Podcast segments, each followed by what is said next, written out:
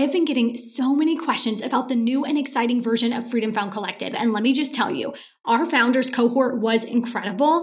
And if that was incredible, I don't even know how to label this next version because we have taken that, we have we have distilled everything that made that so great and allowed our clients inside to receive such transformations.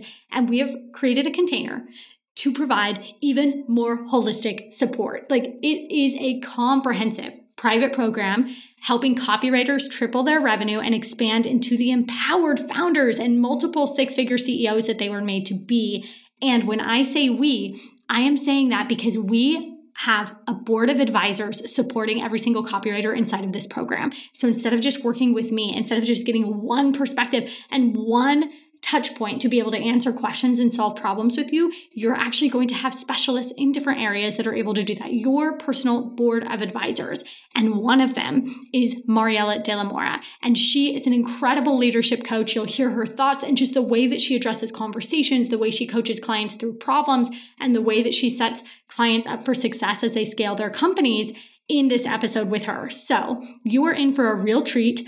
I would tune in until the very end because there are so many golden nuggets throughout which will give you a glimpse of what it is like to actually be able to work with her, be coached by her, and just be in her genius. Now, applications to FFC don't open until May 18th, okay? But there is a way that you can get both early access to applications and access to an incredible bonus, and that is by signing up and joining me live at the six plus figure copywriter retreat.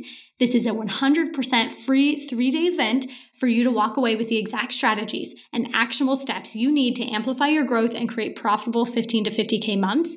And we are going to dive deep into the three core elements that you need to start setting yourself and your business up for scale and more freedom. So you can register right now at krystlechurch.com forward slash retreat. Pause this episode, go over to krystlechurch.com forward slash retreat and then come back and listen to this wonderful conversation I've had with Mariela De La Mora. You get to be a fly on the wall. You get to hear the inside of conversations that she's had coaching both six, seven, and eight figure entrepreneurs. These are literally the conversations that we usually have behind the scenes and we don't make public. You know, when, we're talking to each other about our businesses, what we're doing, um, the way that we are working with clients. And, you know, if you've ever wanted to be a fly on the wall with somebody who's growing six to seven to eight figure businesses, this is the room that you want to be on because you're going to get to be a fly on the wall here in depth about leadership, the way that it plays a role in the growth of your business, whether you have hired zero people and it is you as a solopreneur copywriter in your business right now, or you have a team underneath you with junior writers, maybe you've got VA, business manager, you name it. All of this is going to be applicable for your stage of growth. So let's dive in together. You're listening to the Freedom Found podcast, an audio community for freedom driven entrepreneurs wanting to build and scale an impactful online business that allows you to spend more time with your toes in the sand than your fingers on the keyboard. I'm your host, Krystle Church. I'm a copywriter and consultant, borderless entrepreneur, and wannabe dog mom. On this podcast, we'll talk all things online business, marketing, strategy, mindset, health travel, and what it's really like to be a borderless entrepreneur. Freedom Found is all about equipping you with insight and actionable tips to help you build your business around your life so you can spend more time exploring new cities, hanging with your family, working on that new business project, or quite frankly, however the hell you'd like.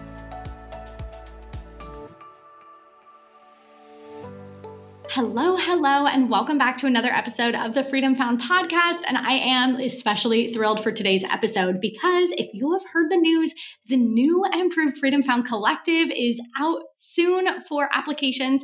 And the wonderful Mariela De La Mora is one of our expert advisors inside of the group. And she is here today to share all of her knowledge about leadership and really what that looks like to scale a six multi six and seven figure business.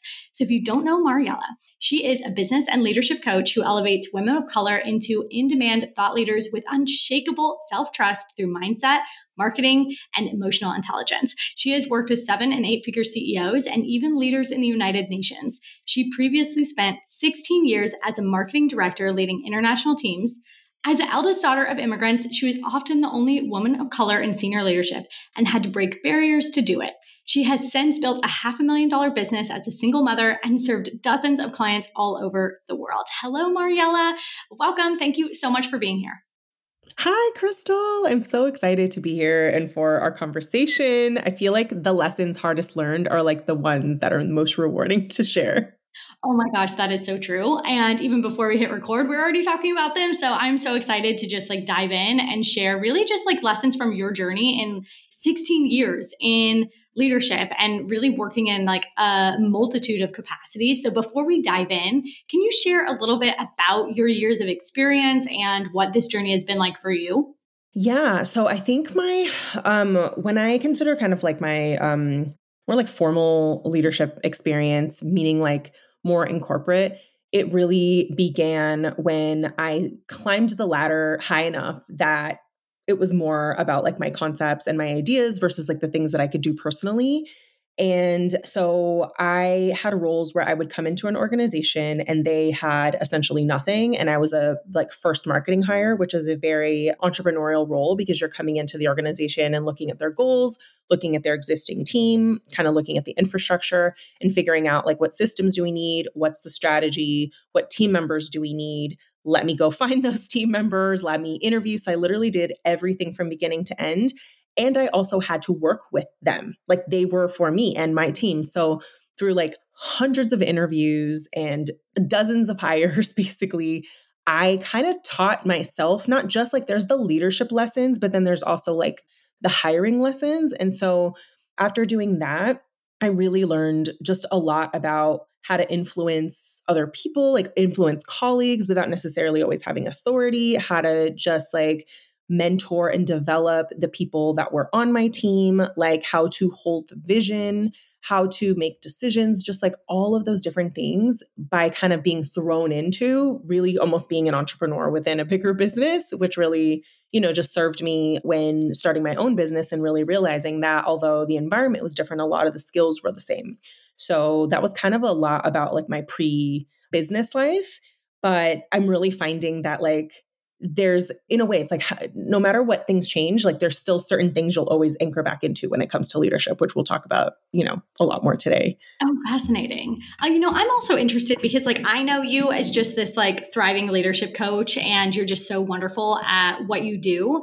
And hearing that hearing you like kind of get thrown into the deep end i'm curious just to know like at the beginning of that experience for you before you had experience in leadership like what were your reservations around it and like what hesitancies did you have to work through in order to develop these skills i think probably the biggest one was like there's no room for you to be like i need to get this right i know there's the right answer because there's literally no answers when you're getting thrown in which is almost why it's like building a business. It's like you just have to move. Like you have to figure it out and there's nobody around you that you can ask. I feel like that was the biggest difference too. It was like I would look around and it was like they'd just be shrugging their shoulders. They're like, that's why we hired you. Like, we just trust you. And so I think that the biggest hurdle was just like, there is no right answer. The right answer is the one you figure out by making as many best decisions as you possibly can and then problem solving from there and then revising your strategy. So, like, you just kind of have to get out of like, polishing and perfecting before you take action. Like you just kind of have to say, like, okay, I know this, I don't know this. Like I'm just going to take a calculated risk, make the best guess that I can, evaluate should we change strategy? Do we continue the strategy? Like there's just so much of that. And I think that coming from marketing and working for like larger organizations that had a lot more like history and data and like preciseness, like going in and almost like working for a rapidly growing company, you just, not that it gets thrown out the window, but you really just got to like polish your chops when it comes to like just figuring things out, which is again very entrepreneurial. it is. It's kind of just like the experience is the teacher in that case, right? It is. Yeah, that's a good way to put it but i know now like what you you help clients on a regular basis have to go that have to go into that experience be able to actually ask the question that you didn't get to ask because there was nobody for you to ask yes that's a good point right that's a whole nother like learning curve. I appreciate you doing the hard work, heavy lifting for us. For those of you who don't know, Mariela is actually one of like the original influencer support people in my entrepreneurial journey. When I was making my first hires, I learned everything that I learned from Mariela. So I can speak, I can speak so much to just being able to have somebody there to ask. And, you know, sort of as we dig into this conversation a little bit more, thinking about those listening to the podcast you know, we've got a lot of like very driven, very ambitious women, you know, very similar to you and I, and building, uh, you know, startup businesses online. A lot of them are copywriters, other service providers. You know, thinking about the level that a lot of our listeners are at are between that 60K to 150, 200K mark in their business what would you say in terms of like the stage that they're at about leadership and how necessary is it for them to start to focus on leadership at the point that they are and as they grow into six and multi six figures? I would say you're always you're always a leader if you have a business because it's the only way you really can start one because you're already kind of creating your own blueprint from the beginning. So i think what i see is almost like the way that your leadership shows up is just going to change. So there's going to be some cases where like you're leading yourself in the way that you're making decisions, in looking at the market and kind of seeing like, ooh, what's this like unique need that I fill? And that's a little bit of like industry leadership and thought leadership. But I think that once you have an offer and people are buying it and you know how to talk about it, it's like those that leadership, it's like, okay, well, what leadership is needed for this season of my business? You know and at that point once you have an offer and it's sold and you know how to market it then you're kind of thinking like okay well who can help me with this so that i can think about what's next for my business so that i can elevate client experience and really think about that. And it's like you almost keep elevating the skill set that is your highest value skill set in that season and part of leadership is figuring out like how can i be doing the most valuable work in my business and then bring in support and bring in a team or bring in processes so that the other parts of the business can be taken care of, but not personally, like by me and my time. Oh, I think that that is one of the things that we spend too long hesitating on because, like you and I, right? We like to control things. We like to make sure that they're up to a certain standard. And so, and I know a lot of listeners are feeling the same way, right? So it can be hard to let go. And I know I could have let go sooner than I did on many things. And that's still something that I work on. So, what do you say to that person who's like listening right now and they're like, okay, I know you're right. There is a better way. I love the way you put it of, you know, your job, your primary job right now is to spend your time in the best possible way. So, like, if they know conceptually, okay, I should probably be working on this, but I need to do these nitty gritty things. I need to be creating these, let's say, pieces of content, things that maybe somebody else could be past. And we're hesitating on that because we want to make sure that it's, you know, done in quote unquote our way. Yeah. So, first, I want to normalize that so much that it is difficult to like I'd say let go of control, but I think even just to see yourself in a different way. So even when you asked about like what were some of the biggest challenges, that was one I didn't mention, but that was definitely one of them. And I think that's kind of getting out of this like precise way of thinking, like it has to be this way and like I'm the only person that can do it. And I think that one of the things I've realized is like the way that you create your processes, the way that you solve problems is actually to try it, see where the gaps are, see how you can refine it rather than saying like i'm going to do this thing perfectly or if i could do something better i'm going to keep it because what you end up doing is you never actually like create the permanent solve. You just keep being the stopgap and you just keep being the stopgap and then you become the bottleneck because you're solving symptoms rather than like the cause so like for example if you're like no i have to create new pieces of content all the time then you're not solving for like well I've said lots of things in podcast episodes. I've written lots of things. I've sent lots of emails. I have coached clients, and there's probably recordings of that somewhere. Could someone feasibly, could I create a system instead? Like your job now is to create systems for that instead of coming out of your brain every time. So then now my job is how can I create a system where my team member knows sources of my voice, sources of things I've said, that they can either repurpose or write from. And it's like you think about the amount of time it's going to take you to create that system, probably going to take several times. Maybe it's something you're always going to update, but those hours are creating something that can scale. And that's hard because people will solve for the symptom and be like, yeah, but like every time it's not the way that I would do it. And it's like, yes, but while you're doing that, you're also not creating a permanent, like scalable solution. so I'm like, what if you're just always going to feel like that? and you don't wait until you don't feel like that in order to do what you need to do for your business. Oh, so much truth. I think you just call us out where we need to hear it. I can even say for myself, that exact example is what I've done in my business and brought in a team member to help support in all the marketing assets. So it's like I get to do fun things now. Like the podcast is like literally my favorite platform to be on. And it's so easy for me to create here. And then my team gets to take that and they get to chop that up into so many pieces of content that's repurposed in so many different ways that you know, just serve our like longer term goals. So I think a lot of it too, and I'm interested to know your thought process here, but I think a lot of it for me has come back to yes, what we need right now in the business, but I'm also thinking, okay, one year down the line, five years down the line, where do I want us to be? And so I'm like, I know that we can do things with our content now that like it's going to take time to build SEO, right? It's the long game. And so if I can have somebody supporting that might not be fueling the current state in the business, but I can actually have somebody already working toward our five year goal, that's pretty great. Like I literally don't have to lift a finger. And then you think about, I have plenty of time to make this better. It will never be done. It will never be the best.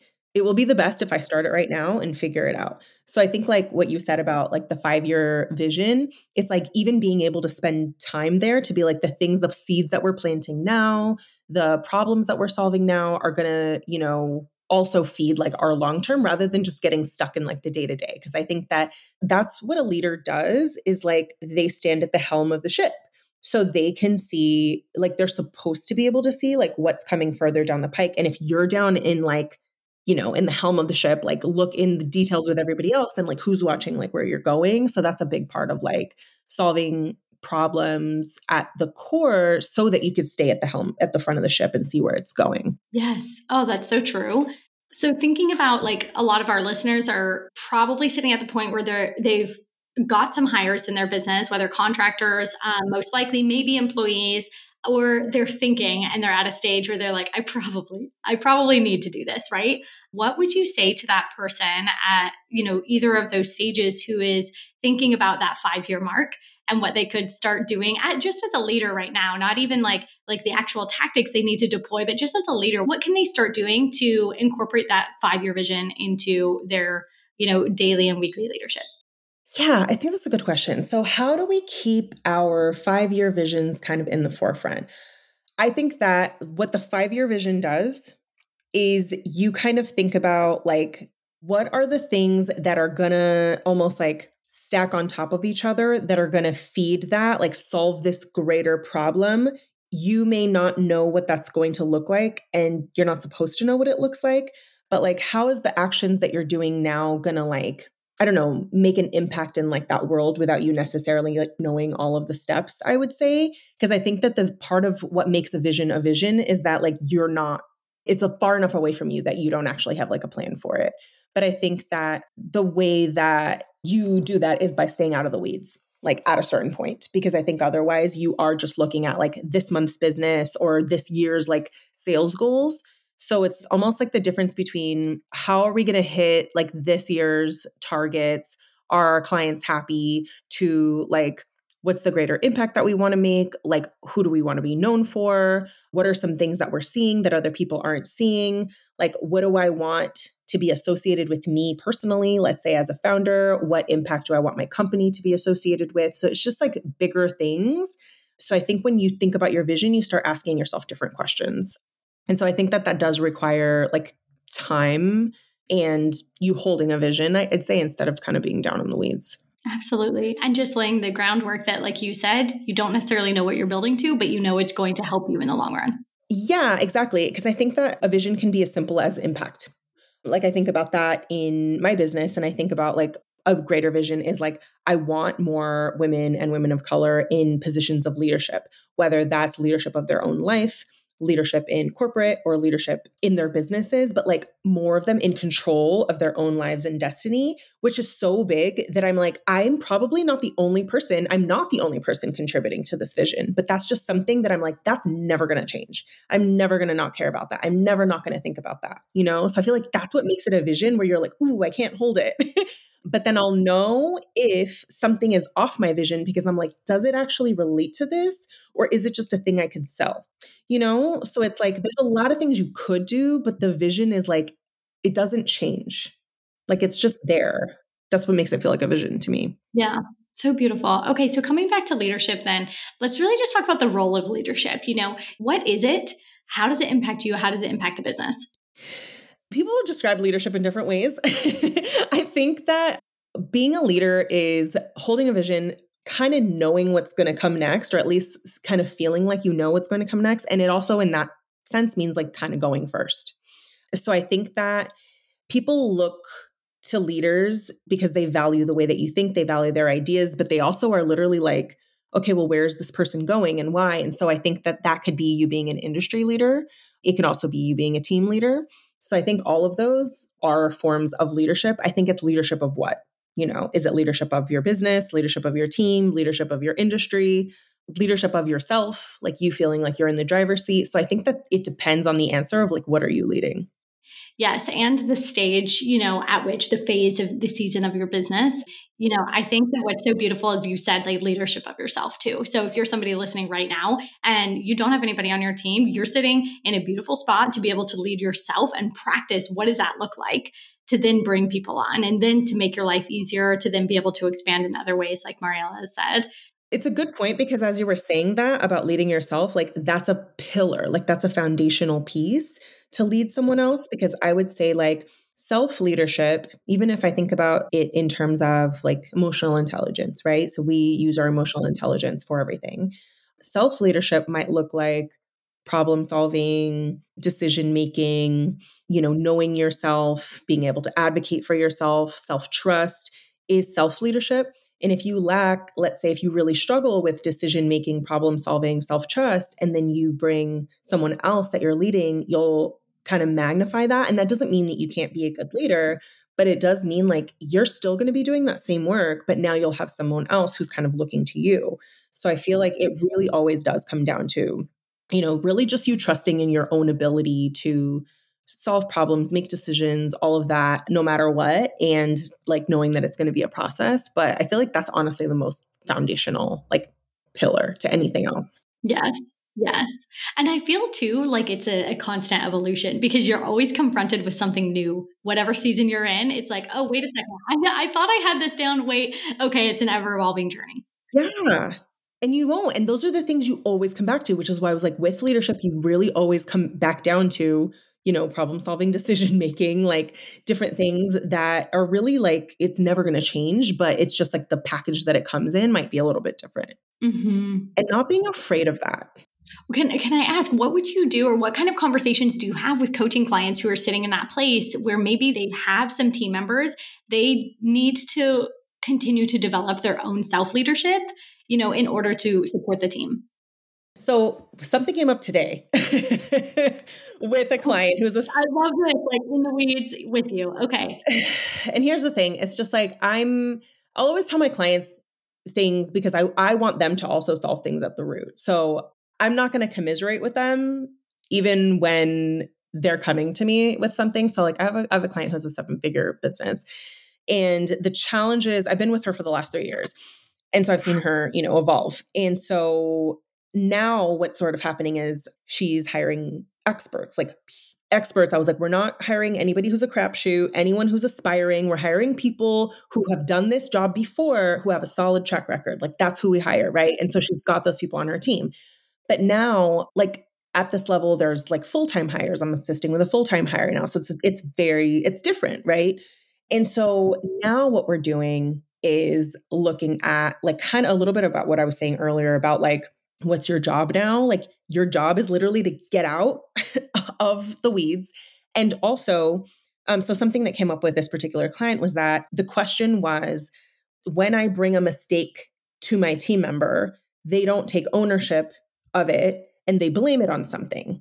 And they're like, the question was, how can I get my team member to just take ownership over it? And I was like, I think the question we should be asking more so, because I was like, even if she took ownership, how does that solve the problem of the mistakes happening?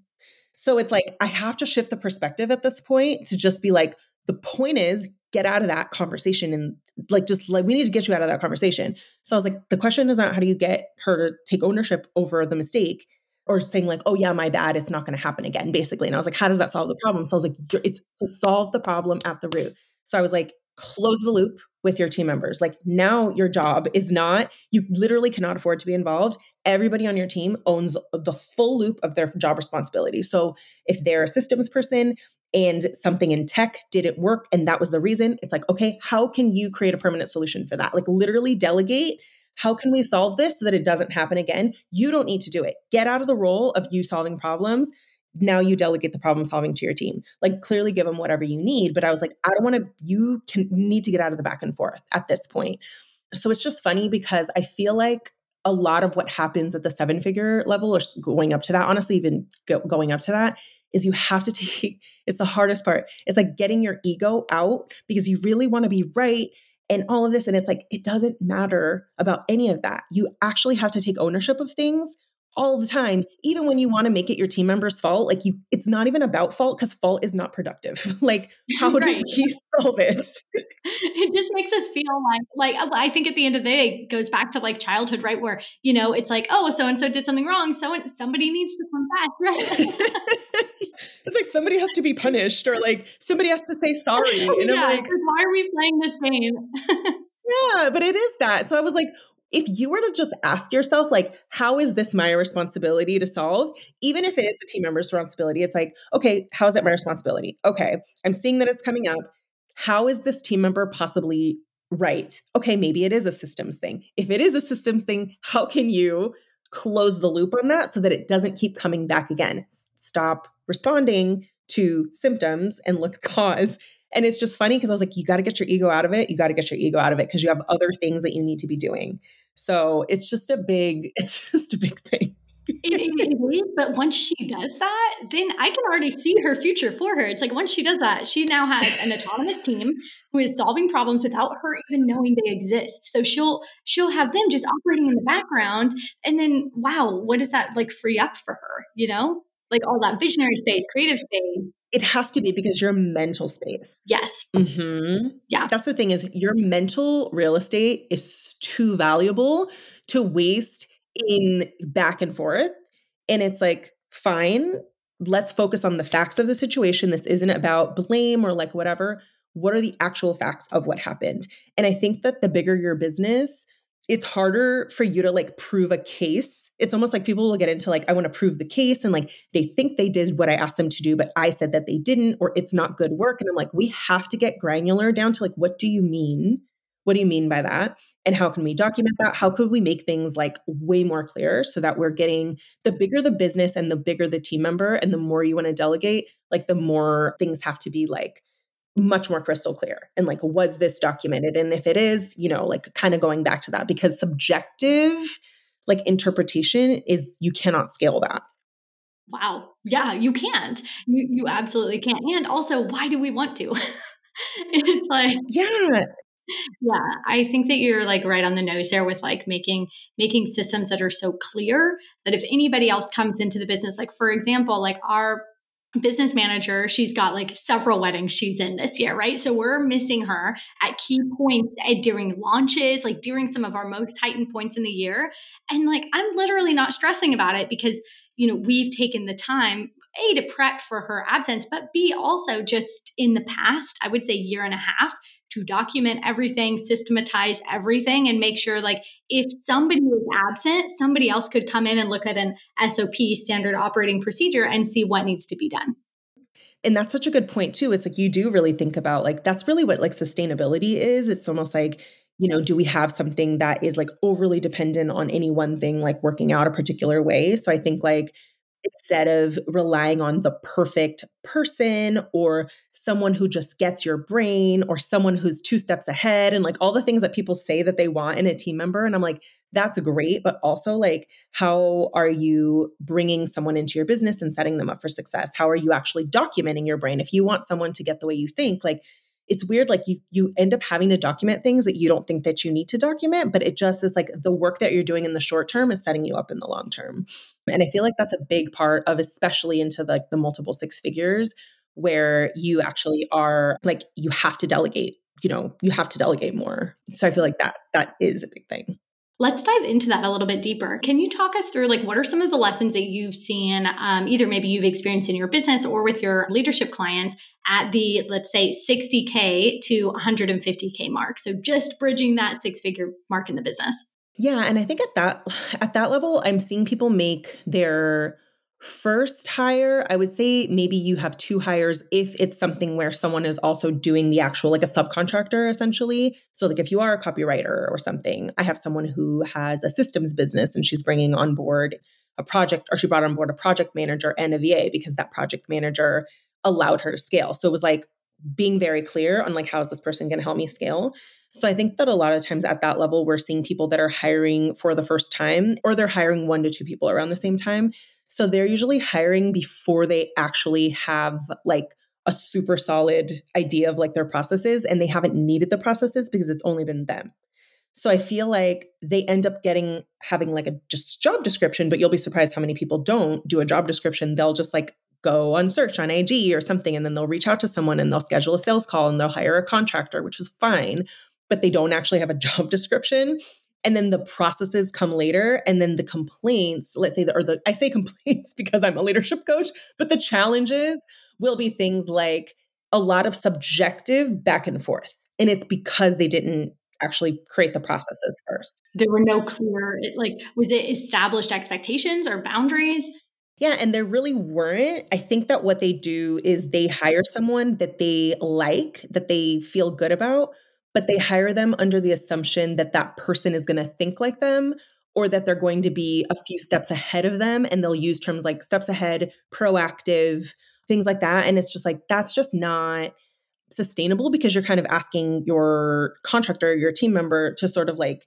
like keep things in their brain and just like it's like you need systems for that. So i feel like that's the big part there is being like being a good leader a lot of times is just setting your team up for success, like just documenting things and preparing them more so than anything else. And then you won't have to rely so much on like day to day leadership because it will be easy for them to know what it is that you expect to do. And I think you're also not making very high risk hires at this point either. Like, I think that a lot of the times when you think of like the reason people hire VAs at first is just because there is inevitably like administrative things and all of that. But like, they're not super high risk, meaning like unless your business model is super complex and like different, like you're probably bringing people in that's like, oh yeah, sure, I've got that. Like I've done that before and they can kind of dive in and help you. So I feel like, you know, it doesn't take much to just say like this is how things work in my business. I also would say too, 60 to 150k mark sometimes people hire prematurely because they haven't created like systems and automations before they bring someone in. So then they're bringing a va on board to like do manual work and then you end up paying your va for stuff that a dubsado or zap could do. And so i feel like that's another thing is like automate onboarding and offboarding. Automate as much as you can with simple stuff and then you bring in your va to help with like content repurposing and like sending out client gifts and things like that which I think is it's like what could the chicken before the egg, like what comes first? But I feel like automations, then hiring your first person. If you're a copywriter who has your eye on freedom, your eye on a business that gives you more of your time and your peace back, and you are ready to get out of the messy, draining journey to your first six figures and learn how to triple your revenue in the next 12 months so you can live out your intentional lifestyle, then it is time to save your seat to the six plus figure copywriter retreat. The copywriters who join me live for this event are going to walk away with the exact strategies and actionable steps to amplify their growth and create profitable 15 to 50K months. So, if you're looking to grow and scale your business, if you're looking to get out of the grind of one to one work, or maybe you've already started an agency and you want to relieve yourself of being the bottleneck, or you want to be able to branch into and scale your coaching and digital offers, this is the retreat for you. We are going to be talking about a different primary foundational theme you need each day to be able to get out of that and start to create more freedom, both in your business and then in your life as well. So, day one, we are going to be talking about evolving your business model, right? With nothing more than your current skill set so that you can rely less on what you're currently doing on being the bottleneck and be able to actually take this business to scale. Day two, we are gonna create your plan to increase your revenue with an additional six plus figure planner from my personal resources. So, this is the planner that I use for the KC brand every year when we're mapping our year on year growth. I'm gonna share that with you. I'm also gonna be doing some hot seat coaching, and you and I may be able to sit down one on one together on the call to be able to map out your revenue or learn from somebody else's being mapped out. So, day two is gonna be so, so much fun. We're gonna get nitty gritty with that, and then that's gonna lead us into day three, where we're going to design your predictable leads and sales mechanism so you can actually hit those revenue numbers and tap into more choice in your day to day so you know where your leads are coming from, where your revenue is coming from, and then let that be your primary mechanism to scale and grow the business to more freedom.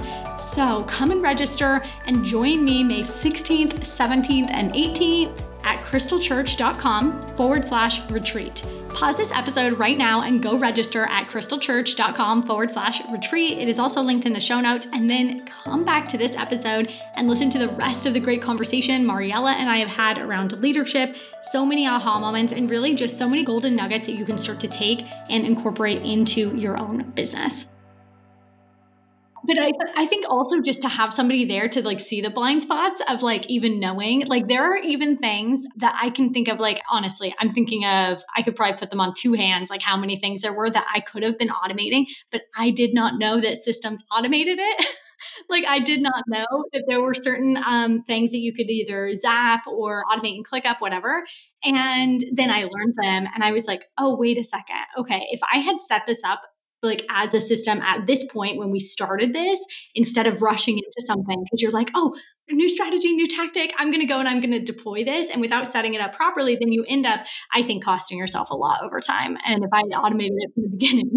And it makes sense because when you're doing work you don't realize you're just like oh this is just it's like normal to you because you're doing it so then naturally you think well i'm going to bring in another person to do the work that i'm doing instead of how can I not do the work first of something? And then you can bring someone in.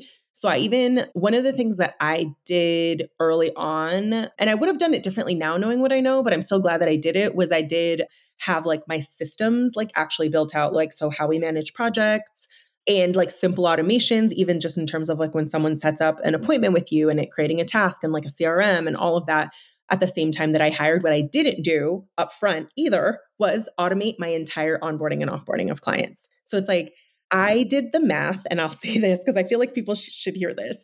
I did the math when I finally did onboard everything from my customer experience, onboarding, offboarding, how much I had paid my VA over the last almost two and a half years of her doing some of this. And it was $10,000. Holy smokes just for that. And that's just based on their, they track their time. And so I was like, oh, let me just estimate that half of their administrative time was on this because that was the biggest chunk. And so I was like, so I paid $10,000 to not automate my onboarding and offboarding when I could have just brought in a Dubsado expert and just automated it. So that's what I mean. Like you're going to invest your time, you're going to pay for it either way, but you may as well do something that is scalable.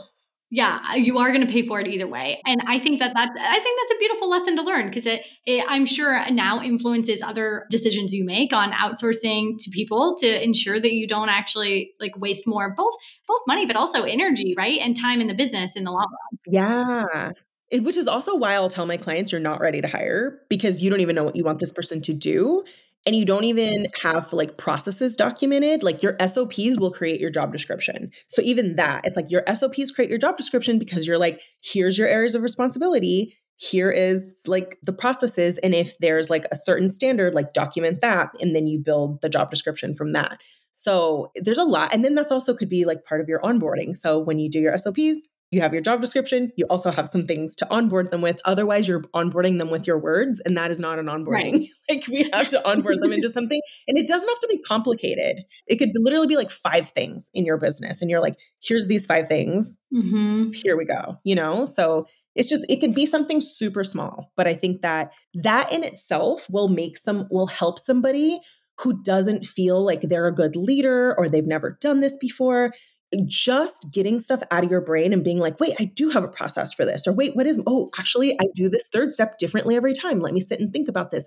That in itself will help you feel like a better leader just by doing that. Oh, absolutely. I can even say in the past cohort of FFC, our founding cohort, this is one of the key things that we worked on as a group, as individuals, like them sending me messages and being like, okay, this is what I'm doing. Like, where do you see gaps in this? And me being able to poke and prod and say, okay, well, like what are you doing between let's let's get really granular and say somebody signs a contract with you what's the immediate next thing that you want to happen? What's the immediate experience that you want them to start to go into? And the, all it takes is just setting up these things one time and having somebody be able to like support you in how to make it easier how to automate it how to improve like you said earlier that client experience which i know is so important to both of us and then you've got it up there in you know in the cloud in the back end working for you and it's it's the foundation that then will allow you to take that either brain space for yourself or let's say you have a VA or a business manager and be able to then free up their time and your revenue so you can pay them to do something else that's more impactful. It is. And that actually makes me think about how, like, that's how your hires will pay for themselves and then some. Yes. Is literally by freeing up your money making capacity or they literally can have part of their job description be outreach for like networking or, you know, podcasts or like pitches or just anything like doing long form, anything like that. It's like your hires pay for themselves. That's how people have jobs. You think about in corporate America, the only reason why a job exists is because it facilitates that company making more money than they're paying you, or they wouldn't like have the job. So it's literally like that. And I, I want people to see that like having a team and investing in systems like all of it has like an ROI that's like almost inquantifiable but it is so like worth it including your team members. Your team members help you make money but they also like just give you your peace back. So i think that that's what it is. Like team members are such a valuable investment which is why it's worth setting them up for success as best you can. Absolutely. And I feel like you just summing that up as in this is why you do it because it allows you to then be able to go on and do other things. I think that is my biggest lesson learned as I scaled to even I would say past my first six figures. As I scaled to and then beyond that, that was the number one lesson I had to learn is like by spending the time to automate roles and by supporting them and going back to creating like more autonomy in those roles as well, then it just opened up a whole new world of possibilities of what you could do in the business. Yeah, it is that. And I think like even when you said like opening up autonomy too, it's like I feel like that's kind of where I, I'm like full circle. Like, how do you own and close the loop on something? Because otherwise they're always going to be going to you to close the loop. And that's fine if you need to be, but a lot of times CEOs are closing the loop but they should just be like either handing over an SOP and being like, this is how I want you to do it. And we're going to do it the same way every time. Or I trust you to make the decision, like one or the other. I mean, and even in my business, like I, um, there were certain things that I resisted handing over fully, like even something as simple as what gift do we send to, to a client? Like when we're onboarding them for the longest time, I was like, no, I want my whole experience to feel so custom and all of this. And really mm-hmm. realizing, like, I think I was doing that for me. And like, I think that that's great, but it also could be wonderful if I send everyone flowers instead of me going and like shopping. I literally did not hand that over for like the first year and a half. Like, I was like, no, but I know this person and I want the gift to be. And then I was like, why am I on here online shopping for like every client and doing all the things? It's like, what if I just have something really heartfelt that like I can send them a really nice message in the flowers that I send them or something. So it's like it's little things like that where it's like where are you holding on to something in the name of like client experience when in reality like is it worth the time and energy that you're spending on that or could it be served could it actually be better spent looking at your client experience, surveying them, looking at how you can help get them, you know, create happier clients or better results versus like things that are really like menial, you know? So it's just a lot of control that we got to let go of. I think so too. I think it's also a lot of like just the rhetoric in the online space about like new ideas and ways that you can or quote unquote should be doing things. So it makes you feel like, oh, well, if so and so is doing it, I should be doing it. And it's like, you don't see so and so is like back end of the business. You don't know how much is automated for them to pull that off. And then you're trying to do like all of what you're seeing other people do or claim that they're doing publicly.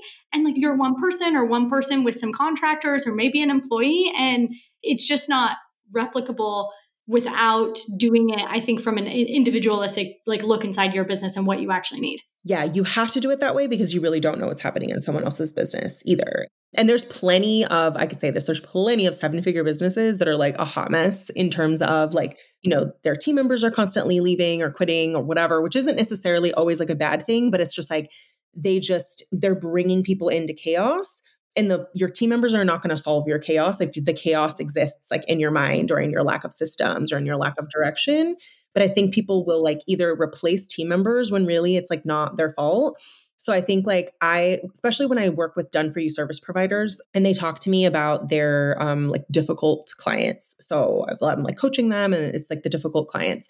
And the way that they describe a difficult client is like the scope is constantly changing. Everything is a fire. Their client is like reactive. Everything's last minute.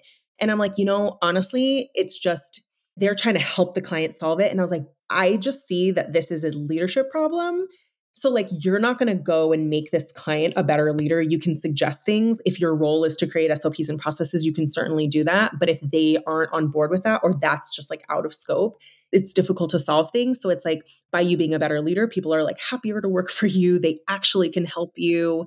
But yeah, that's honestly, that's what it is. And then they'll put it on the team member to solve when in reality, it's just something that comes up in, you know, and just like a general leadership skills and planning. But how fascinating to apply leadership also to then how you're interacting and leading your own clients. So it's not just about having a team member. Leadership is allowing you to do so many other things. It is. So you're just like not reactive all the time. Cause I think that that's a big thing that you'll see when someone like just isn't like I'd say when they're not solving problems at like the core, they're always it it just feels like they're very reactive. And so their clients will notice it and their teams will also generally notice it too. And they're just like not happy in their business. Like I think that that's another thing is like leadership also just helps you feel at peace in your business versus kind of feeling like everything's up in arms and like, you know, it's just everyone can feel the difference between somebody who is a good leader and or is being coached so I feel like all those things to just like have a grounded mind, like when you have a grounded mind and you know what's coming and you're the person that's like, you know, solving problems in your business and making good decisions, then the ripple effect is like felt everywhere. So, can you share with us some of the transformations that you've seen your clients experience? Like you touched on that just a moment ago of everybody feeling like more at peace. Like, what are some of the journeys that they've been on, and then and what what does the other side look like for them? Yes. So, I think a couple. One of them one of my longest standing clients started out with like an all hands on deck VA because she really was like, no, I just need somebody that is like, no, is a jack of all trades. And I remember when I first started working with her, that's who she had. And I just remember always saying, like, that is like carrying a platter of like food and being like, if anything touches this, like, I'm going to drop all the trays because you have one person that is doing everything in your business to support you and like the minute she's sick or on vacation you know and it's also just not feasible. So like that person had a very hard time letting go of the fact that like this person's role like it just wasn't going to fit the future of the company even though they were like really good at their job and eventually like it just didn't work out. So I've coached this particular client and others on like actually releasing team members that were no longer like either reshaping roles, releasing team members, but this client now has one, two, three specialists on their team. And she the other day explained that she's like, I, she went to like, she has a very glamorous life. She was in Europe with her fiance and she sells with lifestyle. And she's like, I understand what you mean about hiring experts now because she's like, I immediately feel like a sigh of relief where she's like, we go on this trip. The trip was planned for me. They're telling us, like, these are the shots that you need and in order to like support your webinar launch and someone else is handling it and she's like i have team members that are coming to me being like okay this is what's due. You've got this. Here's your itinerary. Here's your plan. Here's what we need from you and she's just like i feel like i don't even know how i was doing this for like so long. Wow so i think that that was a good explanation of like someone who was like really good at doing a lot of things herself but like moved away from like a jack of all trades hire versus like individual specialists who like fully owned their role so that they even to the extent that they can tell her what to do and what they needed and she loves it she's just like i from now forward like want my team members to be leaders and literally tell me what they need from me whenever that makes sense so that she can you know clear up her capacity I feel like this is full circle back to what we talked about at the very beginning of creating those roles, like you said, that like close the loop, right? Like, why do problems break down? Why do they happen? It creates that autonomy. And then look at how much independence both the business has and then she as the as the founder or CEO. Exactly. And that means that means a lot of things. So it's like if there's a problem, they solve the problem, they come to you with that solution and your team members also working together is also an, another kind of leadership challenge at like the seven figure level because they'll have these different specialists but sometimes they actually need to be planning together and then coming to you after as opposed to you sort of being the individual. You'll almost have someone in like a supervisory or like project manager role. That was another um, game changer was doing that and actually bringing people in whose strengths were that. So i've worked with this client of mine to like have all of her hires do DISC assessments so that we can look and be like, what are their natural strengths? Because we want them operating in their natural strengths rather than getting like a very detailed, structured, task based person to be kind of operating it like outside of that. So it's like you've got your systems people, you've got your very creative, like extroverted, like people motivated people. So it's like uh, that's it's been a lot of that of like how do we hire specialists who are just like doing their best work like really leaning into their strengths and like owning like fully owning the loop like closing the loop on you know their responsibilities so yes I think too, it's just about like you said earlier, scaffolding on like that that self leadership from the beginning too. So if you're listening right now and you're thinking, oh my gosh, it sounds like a lot to have a team and have the specialists and all the things, like know that it like makes life easier. It gives you more freedom and like you've said that peace, Mariela, like going forward in the future. But like right now, all you need to do is learn the next step in front of you, right? Is get get some insight into the blind spots that you have, right? It is. And it's always going to evolve, right? Because, you know, the challenge right now is like documenting your steps or whatever. But eventually it is going to be like, how do your team members work together and getting comfortable with hiring specialists when maybe you don't know as much about like their roles? It's just, it's always going to be different. So I just think like you're prepared for the challenge that's directly in front of you. You're going to be a different person by the time your business is like two or three times the size that it is now. So that's okay. Like that version of you will be equipped to do that. But just kind of being where you are right now. Yeah. And you become that virgin by doing that, by doing the process, right? Exactly. And so I see that all the time. And even even people who have like way bigger businesses that still maybe like haven't, but I see the effects on like those sizes of business because I have a client who's like a real estate developer who has like an eight figure business. And there, it's the effects have been like so long standing over years and years and years of like tens of thousands of dollars eh, that I'm like, you're doing the right thing by just at least asking yourself the questions, you know, sitting in the leadership lessons now because your business is as like simple as it's ever going to be right now. Like I think that almost is the case for anyone. Like it's like as simple as it's going to be. So just it's okay. Like just solve the problems in front of you. You're perfectly capable of doing it.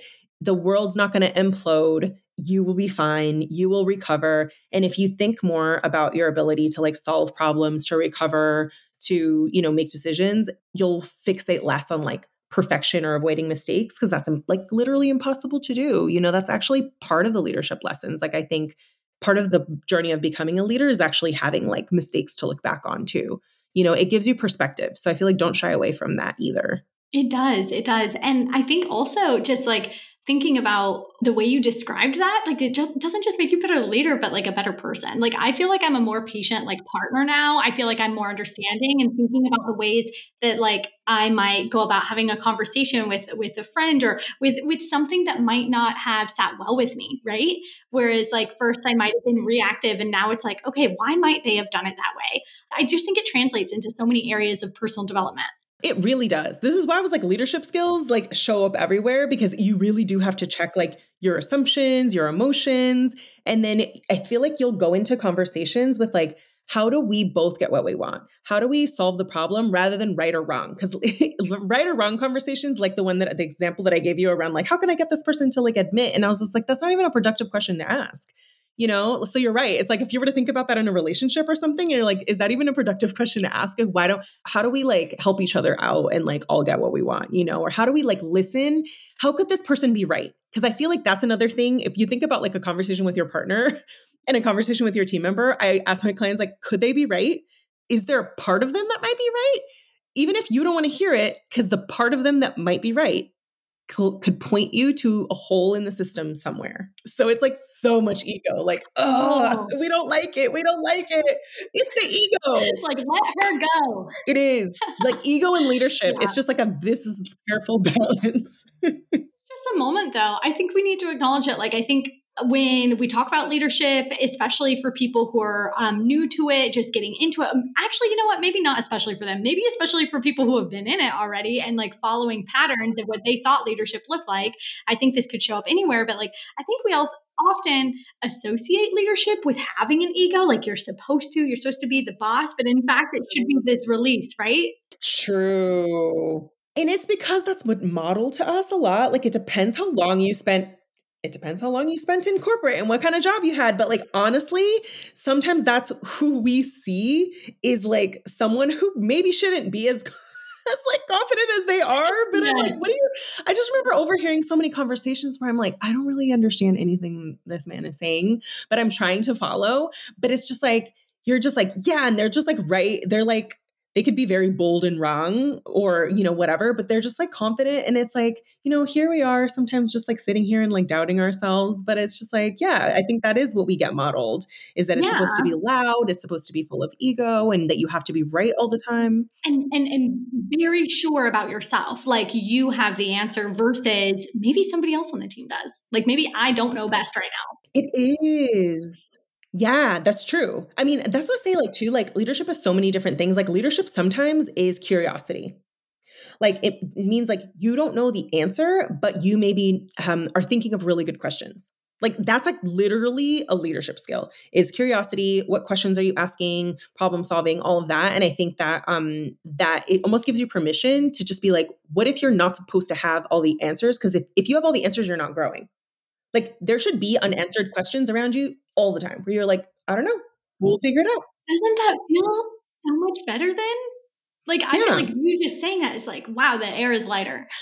Yeah, because I'm, I'm like, honestly, who really does like have all the answers? And like you're you must be like you're just not growing if you know all the answers for everything like around you. Like leadership really is like that bridge between like where you are and where you're going. And you're just kind of the person with the flashlight being like, I don't really know what's in this forest, but I'm just going to walk around and like I'm going to fl- shine the flashlight. And people are just kind of like, okay, we'll, we'll figure it out. We may take a wrong turn, but you know that's it that's really all it is is you're always like bridging a gap um, in leadership and it's inevitable that you're going to have you know, mistakes or turns or not proud moments, like honestly. Absolutely. But you're going to learn so much from it, right? I know. I like yeah. I learn more every day. Every day. Yeah. And I think going back yeah. to that forest analogy, you're you're the wise wizard along the journey in the forest who will help give us advice and point us in the right direction. The wise wizard. It is. It is. I mean, and that's the thing is that doesn't mean I'm not going to get us lost sometimes, but like it's okay because I'm like I trust that we will figure it out. It's like we're it's not your job to take the straightest path from like A to B. It's just like can we figure out how to get there? And I I want to say this out loud too because for anybody listening if they um if they feel like they're not a good leader or they're afraid of it because they don't want to like manage people or you know whatever like I don't know if this is like of comfort. It will it will be eventually, but you are inevitably going to look back and be like, I don't I don't even know like what I was thinking. Like I'm just doing the best that I can. And but that doesn't mean that you're not a good leader. Like it's a it's a it's a verb like you have to do it in order to get good at it it's almost like you couldn't expect to like be fit if you weren't like going to the gym all the time like leadership is like something that has to be done in action. And so, like, kind of give yourself grace in advance because you're going to have team members who, you know, like, are confused or you're going to have let's say clients that aren't happy with the work that you did or something and like that all takes leadership skills so like i think that i want people to know that that leadership yeah. is a verb Yes. And you have to do it and you will figure it out and that the mistakes and all of that are just going to be part of the journey, but that in the process of the of doing the verb, you're going to get better at it. Absolutely, because the mistakes are what what show you how to improve and how, how to change and how to adapt in different areas. It is. And it helps ground you. It helps ground you so that every time that happens, it takes the charge out of it and it makes it a little less scary. And you're just like, you know what? Nothing's the end of the world. I've got this I, I will figure it out. I've done it before, you know, and that's what makes someone a grounded leader. That's what kind of gives you the um like the calm, grounded energy that like other people like they're like okay she's got this like you know we can trust her. It's sort of like the um like the the pilot of the plane you know like if they were freaking out everyone would be like oh my god there's turbulence like we're freaking out. And it's like what if the turbulence like people are calm during the turbulence if the leader is like it's okay i got this. Even if inside you're like ah. absolutely. You're looking to the flight attendant and you're like uh yeah. Even if even if sometimes you're like, I, I oh my god, I actually don't know. But I think like you could be transparent with your team. You don't like project onto them, but I just think like it's it's okay. It's it's a verb. Just go through the actions and um you know like inevitably you're going to feel really it's just as soon as you feel like okay I've got this there's going to be another thing. So like you may as well you may as well just like know that this is just a perpetual part of like your self development and of growing your business and of growing your team like you're never going to be done it's just going to present itself in a new way. Absolutely and whether or not you're leading somebody right now or you're not and you're considering should I make a hire? Like you you are already leading like you just said I think that's so beautiful beautiful. It's like it's a perpetual part of your journey. And that is why I invited you to come in and be one of our core advisors inside of Freedom Found Collective because I saw this as an essential, like essential piece to doing this in a way that that both creates um, you know, ease for that longer vision, like we've spoken about, but also just in the day to day and feeling like, you know, you're able to handle what's on your plate, whether that's because you've delegated, because you've automated, or also just because you've learned to be that self leader and you've learned how to step into that visionary role and create more peace for yourself.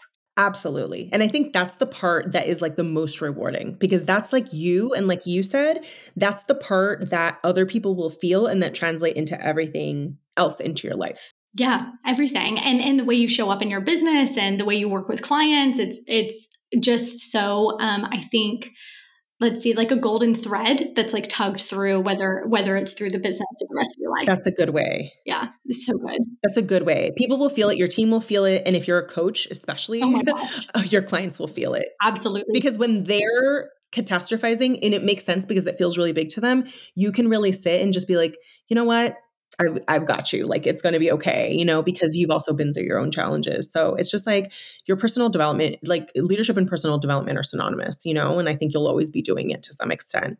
Yes. So whether you're thinking about um, scaling, you know, done for you work or consultancy or, a, you know, an agency, coaching or, um, you know, educational, like digital products, like leadership is going to play a role in all of it.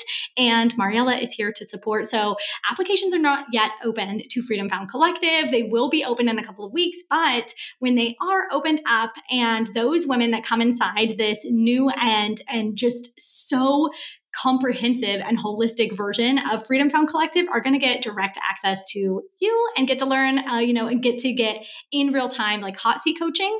You're also going to be doing custom trainings for us. So you're going to be in the program on a very regular basis and just supporting in both the self leadership and then all the other areas. So I am so excited for this. Like, I cannot wait. I think this is like the missing piece.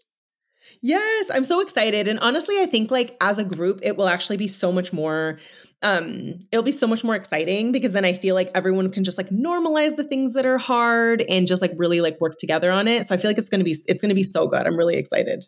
It is, it is. So keep an eye out for when applications open up. I'm so excited for the women that are going to get to work with you, that are going to get to learn from you, and just be able to bring problems to you and say, okay, this is happening. What do I do? Or I know that I have blind spots, but I still can't quite see what they are. Can you help me point them out? Um, I think that's what saved me time and time again is just people showing me blind spots. And I'm always asking for them. I'm like, what do I not know? Like, please, somebody tell me so I don't go down a path too far, you know? And sometimes, even if somebody points it out, I'm fully prepared to coach people on their thoughts about it. Because yes. that's a huge part of it is like, we will talk about it and then we're going to talk about your thoughts. And then I'll say, okay, you've got that. And I will sense the hesitation. I'll go, tell me your thoughts about that. Tell me everything that's going on in your mind. And then they'll tell me, and I go, okay, this is, uh, we're going to coach on your thoughts about it because there are certain scary things that, you know, that, that are going to feel really big. But I'm, I'm excited to even just kind of talk about the, the resistance that may come up, the hesitations that may come up, and just help everybody feel like they don't not only know what to do, but they feel good about it um, because that's that's even more important because that's the difference between knowing yeah. what to do and actually doing it. that's so true. Uh, so much so much coaching is going to go down. So if yeah. you want to learn from um, Mariela, if you want to learn more about Freedom Found Collective, you can come to my free retreat, the Six Plus Figure Copywriter Retreat, which is happening May 16th, 17th, and 18th. You can register in the show notes here, and then applications are going to open up on the last day on the 18th for Freedom Found Collective. Uh, there are limited spots. We want to make sure that cohort sizes are um, small enough so that we're able to give you, um, you know, the most amount of support that we can. So if you're interested, then you can fill out your application on the 18th. And again, you can go and register for the retreat. It's a three day event super tangible. If you've been to any of my events, you know it's not fluffy. We're going to do the real work, including your revenue planning for the next 12 months. So come and grab my my personal spreadsheet on how I do revenue planning and watch me do some live hot seat coaching with somebody in real time as well. It might be you. And yeah, let's just enjoy our time together and learn as much as we can about how to take your business to the next level. So, Mariela, I want to ask you the question we ask at the end of all of our podcast episodes, which is you know, so many of us start our businesses for a version of freedom to live out whatever that means to us in, in whatever capacity. So as you're thinking about the listeners today and you know what you've seen as uh, an expert leadership leadership coach what advice would you give to entrepreneurs at the you know six edging into multiple six figure level that are interested in bringing more freedom into their life? I would say i would look at like where are you giving up what you consider freedom now because you think you're going to get it later? And how can you start to create space for it now? Because I think who you are along the way is sort of who you're going to be at the other side. So I would actually say that. Like, how can you create so room for what that thing is that you think is at the other end of this like rainbow and actually say, the way there is actually through creating that now? Because wow. sometimes that has to do with work life boundaries. It may have to do with creating space for joy. It may have to do with creating white space on your calendar. And I think don't sacrifice at all thinking you're going to do all of this like work and that one day you're going to give that to yourself because it's a behavior. So mm-hmm. that's definitely wow. a trap that I that I fell into that for sure. Uh, yes, I see myself in that so so much and it's so hard because you think, "Oh, at a certain point I'll let go." I know. But then that's like it becomes the person you are. It becomes a someday. Don't get caught in the someday trap. Don't get caught in the someday trap. How could what how could you find bits of freedom, whatever freedom means for you now, that's actually your way there. Yes. So I'd say so that good. that's that's really big for me. So, especially with me being a mother of a 6-year-old, I'm like this is really important. yeah, how can you constantly maximize what you have? Yeah, it is because that imbalance is like I'm teaching myself how to be. I'm teaching myself a norm, and you we tend to uphold norms rather than like totally challenge them later. So I think that that's a that's a that's a that's a trap I fell into in corporate, and I just I didn't want to bring it with me into into entrepreneurship this is why we need your insight. I think that we should put mm. this on like a post it note or like even better, put it in your Google Calendar just as a reminder. That's like just the question. Like go back, like literally go back 30, 45 seconds in this episode, listen to the question that, that Mariela has posed, copy, paste that into your Google Calendar, and, and every like three, six months, ask yourself that question. Mm-hmm. And because then it may change. Yes, mm-hmm. exactly. It's going to change, and there's always something that we can do.